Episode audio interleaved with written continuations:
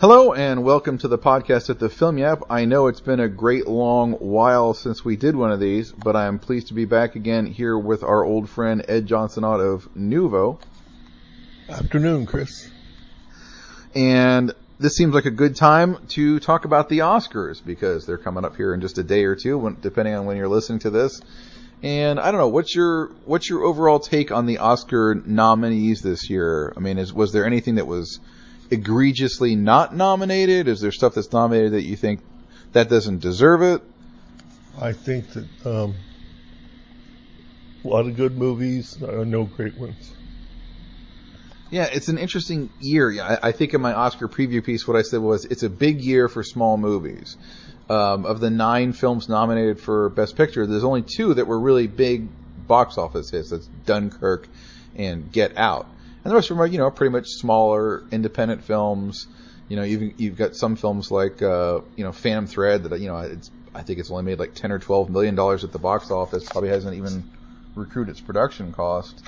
So I don't know. Um, I would have liked to have seen Blade Runner get a Best Picture nomination, but I understand that like I'm higher on that movie than most people are. Yeah, and I would I wish Get Out was out. Um, Really? See, I've heard hardly anyone else say that because I agree with that. I mean, I liked Get Out, but I don't think it's the the film for our ages, the no. cultural zeitgeist that has been played out to be. Yeah, uh, um, it's fashion right now, you know, and uh, I, I I like the comedy team. You know, he was from. It was great. What his partner, uh, Key, uh, uh, uh, Peele and Key. Yeah, or uh, Key and Peele. Key uh, uh, has been more, popping up everywhere for quite a while, so it was it was great seeing the other guy, you know, up there being prominent. But um, that movie's not as good as it sounds. You know, uh, it's bumpy and uh, not like he meticulously figured out that path, like he didn't know how to write it, which you know makes sense. Uh, but best picture is it's just ludicrous. Yeah, well, I'm actually reading stuff. You know, it'd been kind of presumed that Shape of Water was the front runner, um, but now I'm reading the stuff that says Three Billboards has been making a late charge, and I hear, but I'm hearing a lot of people saying they think Get Out could sneak in and be the winner, which I mean, I'm not opposed to the movie. I kind of feel about it the same way I do about Black Panther, which is you know people are just sort of embracing. I think people are reading into the movie what they want to read you know, because of our political times and things like that. I think people are are seeing stuff that's you know maybe there to some extent, but they're they're blowing it up bigger than it is. Yeah, well, we had back with Brokeback Mountain. Um, that was the first time, I, at least, I, I saw the phenomena where people come to a movie and they're so looking forward to it and they're so hyped about the politics of it that they love it before they even see it. Right. Just and seeing the movie is simply verification. Yeah, I think I think people have approached those uh, both those movies, Get Out and uh, uh, the same way. I, I think they were determined to like it before they saw it, and they were also determined. Some people were determined not to like it before they saw it. Um, I hate to say it. I think a lot of people did. I hate to say it. I think a lot of critics do that. They go to see uh-huh. movies uh-huh. determined to uh, to not like a movie. You could follow the arc on Rotten Tomatoes of various films. You know, uh, especially the little ones that print all the reviews early, and you can see the politics or uh, or sociology, what, whatever, whatever shows up in people's head. You know, uh, like Get Out got on the trajectory. It's a good movie, you know, uh, but ragged and um, people got to where, oh, cool, best picture. I mean, after all the thing where where people were left out because of the color of skin, this is actually nominated for best picture, and you know, it's not probably not going to win, but it's still people are delighted about that. Next year, I think there will be less, uh, just a little bit less, of films that are helping the movement because people will be tired of being progressive and go for some old fashioned type film. Oh, that's interesting. I'm trying to think of you know big snubs. It's hard to say anything was really a huge snub. I mean, the best supporting actor category is always hugely busy. Uh-huh. You know, as I put, you know, I could have easily found 15 guys um, that I would have liked to have seen nominated. Um, like you know, everyone was talking about Michael Stuhlbarg was not nom- nominated for Call Me by Your Name, and that was a tragedy.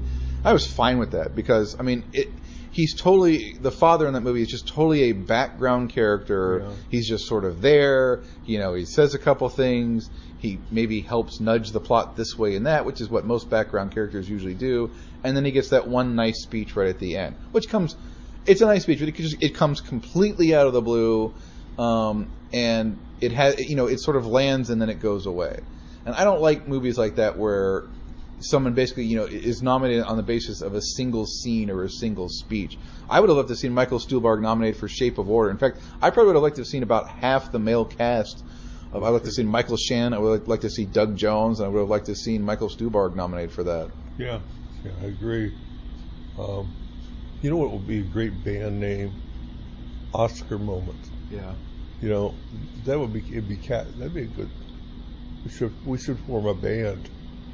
Yeah, there, there are times, unfortunately, where you see a movie where it's obviously hopefully to, to get Oscar nominations, and you know it has the Oscar scene where it's like this scene was put in here specifically to get like this actor a nomination, Uh-huh. and we know when we were writing it and when we were shooting it that this will be the scene that's played in the Oscar clip during the telecast. Absolutely. yeah. Yeah. Um, I'm I'm happy to see diversity, more diversity in the nominees this year. Not just racial diversity, some gender diversity. I really like seeing Greta Gerwig um, getting you know director and screenplay nominations. In fact, I, she's my favorite to win director and original screenplay. Although I don't think she's going to win either one. But another area of diversity I've not heard a lot of people talk about is comedy. There are a lot of comedy films nominated this year, and I'm really happy about that. Yeah, that's great. And you know, what was it? Um, Woody Allen was it Annie Hall that won Best Picture? Yeah. And that's pretty much been the last 40 years, yeah. yeah. You know, and uh, it does. It seems like they want to make a statement, and they don't feel like they're making a statement except quality to comedies. Yeah, but I mean, I would I would call Lady Bird a comedy, at least you know a hybrid. Yeah. Um, you know, I would even you know obviously The Big Sick. I think Get Out obviously has a lot of comedic elements. Um, I would even argue that Three Billboards has a lot of comedy in it. Uh-huh. Um, so I'm happy about that. Good. Good. Um, I am hoping uh, Blade Runner. The one, the one award I'm really hoping will win will be uh, that Blade Runner wins the cinematography award because Yeah. even if you're not enthusiastic about that movie as a whole, to me, I don't think there's any argument that it's the most visually stunning film of the year. And Roger Deakins, we're having a bit of a no, they're not coming to arrest us. That's just a passing fire fire truck. Um, Roger Deakins, I think, has been nominated 14 times without a win, and obviously he's just a legend in Hollywood, and you know he's up there in age. So I don't, you know, if if he doesn't win now, that may be, you know, uh, I'm hoping he wins, Yeah. but we'll see. Yeah, uh, it's weird. This this um, this season, I forgot the Oscars. Yeah. Yeah, uh, I started looking about what I was going to write this this coming issue, and oh, the Oscars the Oscars are Sunday, and we Yeah. were already past our print deadline for me to write a word. Yeah. So I think that this next week I'm, I'm going to do a column of reactions to the Oscars. And that's always good. I try and do something like that myself just because to see what.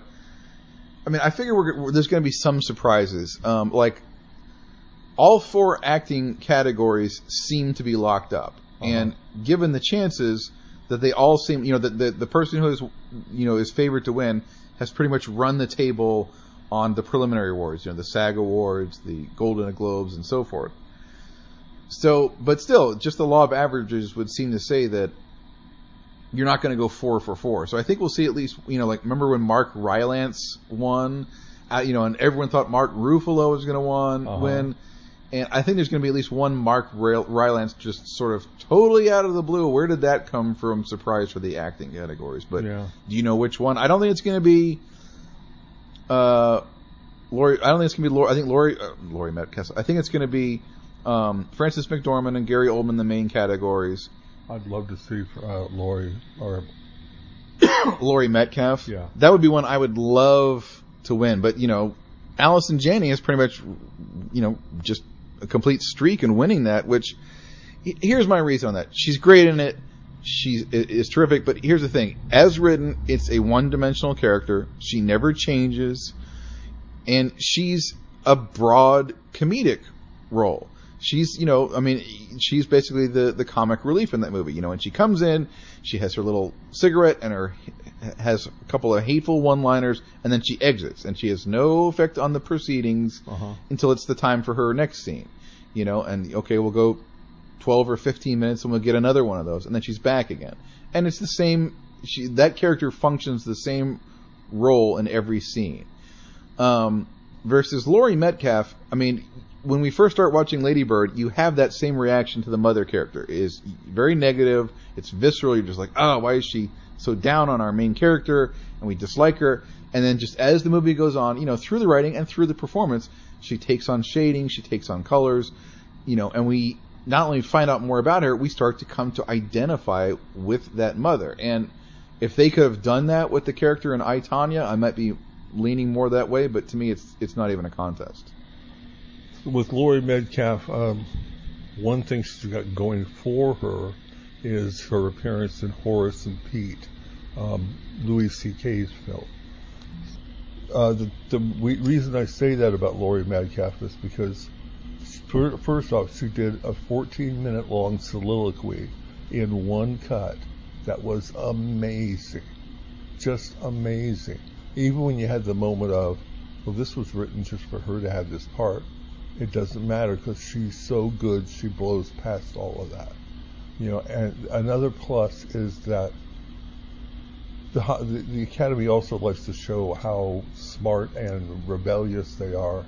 This would be picking the outstanding member of this cast uh, by the now wretched Louis C.K.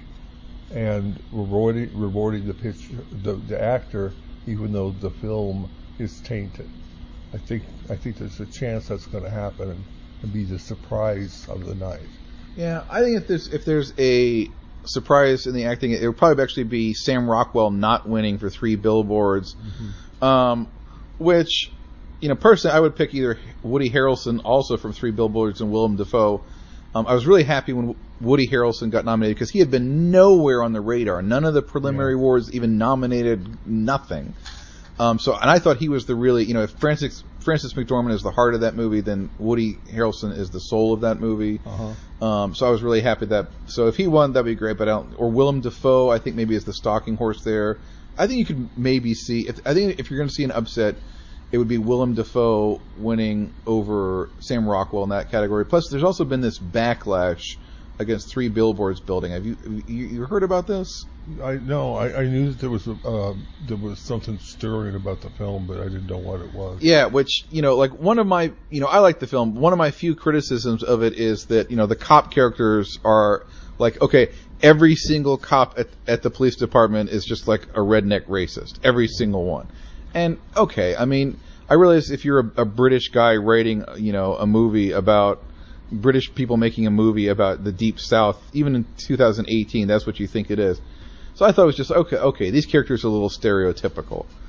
That I, that's what I thought it was. No, it's the fact that Woody Harrelson's or Woody Harrelson, Sam Rockwell's character, you know, is a nasty, virulent racist, and he's allowed a measure of redemption at the end of the film. Um, to me, I mean, the character is not redeemed, but he starts to take a step or two down a path of redemption. Apparently, people, uh, w- w- which is just flabbergasting to me. I mean, if you see somebody espousing horrible views, wouldn't it be a positive thing to see that character start to walk away from that path Yeah. and maybe take a more positive path? But no, the, the, fact that well, no, he's racist, so he's irredeemable, and we hate the fact that he's he's partially redeemed, and I I I can't grasp the logic of that at all. I see exactly what you're saying. Um, any any other films where you see someone, uh, including the director, that's kind of would be com- coming out of nowhere. Yeah. Um, so getting down into kind of uh, the screenplays, uh, I was not happy with the adapted screenplay, um, but you know, I usually, you know, I do my thing where I cross out nominees and replace them with the ones that I think were, were worthier. I would have crossed out every single one in that, but I could only find three that I thought were distinctly all all the all the heat and the action seems to be in the um, original screenplay, and I think I think Get Out is going to win that one just because the Academy lo- loves to use the screenplay categories to reward fresh, young, new Yeah. faces, and I think that's where Jordan Peele is going to make his mark because Yeah. he's not going to win Best Director.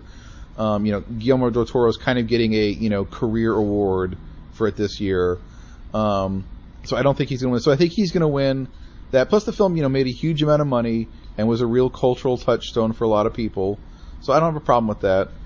Um, particularly, I would like to. I would love to see Greta Gerwig win that screenplay category, but I don't think she's going to. You- No, we're we're still busy making statements about race. We're not get we haven't gotten around to where we're actually making judgments according to maturity and talent.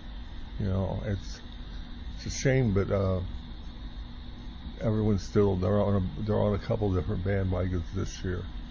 And boy, we are going to hear references. You know, we should keep track, uh, tally up the number of references to um, to the whole women's movement or resurgence in the women, women's movement. The Me Too, yeah. yeah, it's, it's going to be all over this show. Yeah, I don't. I don't have a problem. You know, in general, I'm. I don't like a lot of politics in my in my Oscar ceremony, but I, I realize it's just sort of inevitable this year, and I'm fine with that. You know, to a certain extent, if like every single person, you know, if the person getting up to make the speech about best sound mixing is all you know about Me Too, and I'm like, okay, let's let's just lay that aside. Let's let the people who should have their voices heard let their voices heard, and not everyone try to just bandwagon it. Yeah, and I, I mean, I would love to see a host come out um, and and say, "Ladies and gentlemen, here's what we're doing. We have jettisoned all the goofy little skits. There won't be a scene of me sitting on some on the armrest next to one of the nominated characters and doing shtick. We're going to take all that time we would have used for bits that would not would not have entertained you." and give and add that as extra for the actors. Get, you know, it's their awards. Give them time to ramble. You Yeah. know, Um, I am picking Faces Places to win Best Documentary. I know that'll please you because I believe that was your favorite Uh-huh. film of the year. yeah, it was. And y- you know why? uh, I may be wrong. You know, and I I point out in my predictions. I made I formulated my predictions last week, so I did them before I had read anybody else's. Right. So I'm I'm flying without a net. So I may you know I may not do so well this year, but I think Faces Places will win because um, it is the extraordinarily rare documentary nominee that is happy. It's a happy movie, a positive movie, up with people. It's about people going around the countryside, getting to know people, taking their pictures, getting to know each other, and it's you know when's the last time that we have a happy documentary film win? Um, so I think it's going to. And it has, it, it has art that looks like art, not like something was that was designed for a movie, and, and that's awfully refreshing. Is there any other categories that you're particularly happy about? I, I, I, will go into bragging mode because I took the time to do it to say that I did see all the Oscar nominated films, everything, all the foreign language, all the shorts, the documentary shorts. Um, actually, the, the, believe it or not, the last film that I saw to catch up was Roman J. Israel Esquire because I had not caught that during when it came out because it just seemed deadly. Uh, and I struggled to get through it. I really, I mean, I, I had to turn it off and go away uh, several times and come back to it to finish it. Did you ever see that? I've done that before. Um, I didn't see that that one. Yeah, see, I mean, it, it- it's to me, it's all, all, along with Phantom Thread. It's so not in the conversation of winning that why did they nominate it? I mean, I hate to say it, it was like it's because it's Denzel Washington and Daniel Day Lewis, and they're icons, and they've won several times before, and it's just like, well, let's pick them because they're in a movie. So it, you know, I would say people people say that about Meryl Streep, but I think in those cases, I've never seen a Meryl Streep performance where she was nominated where it was like she didn't really deserve to be nominated. To me, she she brings it every time, and she's got the role. I just don't think they had the role this time either one of those movies. I I know uh, a lot of people are really high on Phantom Thread. I think it's I think it's a film that's destined to be forgotten Yeah. because it's it's fared so poorly at the box office. People aren't connecting with it, and I, you know, I'm saying this right now. Daniel Day Lewis is going to unretire from retirement because he doesn't want to go out with that as his last role. It makes sense, and just I I would like to see a new rule, possibly the the Lincoln rule, where if you've been around uh, forever and you've won your your share of awards, you get deemed young young Abraham at the spelling bee Yeah. where you know, you've gotten enough awards, well, we'll give you a Hall of Fame uh, uh, statue, and then you have to step aside and let the young kids come in. Yeah. You know, uh, it would be a great gesture. if You could actually pull it off. And what prestige would there be that you're not, not nominating yourself or doing the campaigns because you do want to give other people a chance. Alrighty, well, I think that's about it for our uh, our Oscar podcast. Is there anything else you want to add? You know, a film that you just really want to advocate for, whether it didn't get nominated or didn't get enough nominees, nominations. There, uh, not this year. Not this, and it- it's that's more because I had some things that kept me away from the theater, and during that period of time, and then catching up later, I I didn't see much that really grabbed me. All right. Well, make sure to tune into the Oscars, and if you feel like it, uh, the Film Yap crew will be live blogging it. So either just follow our Twitter handle, where it'll be on there, and you can follow us on Twitter, or actually go to the site, and I'll be compiling all the tweets of the different Film Yap crew team um, into a single article there. So until then, enjoy the Oscars. I'm Christopher Lloyd with the Film Yap, I'm Ed Johnson-Ott with NUVO News Weekly. and we'll try and make it not quite so long to our next time. Ed and I have a joint New Year's resolution to try and do more podcasts together. So Yes. we'll see if you if you can hold us to it. Bye bye.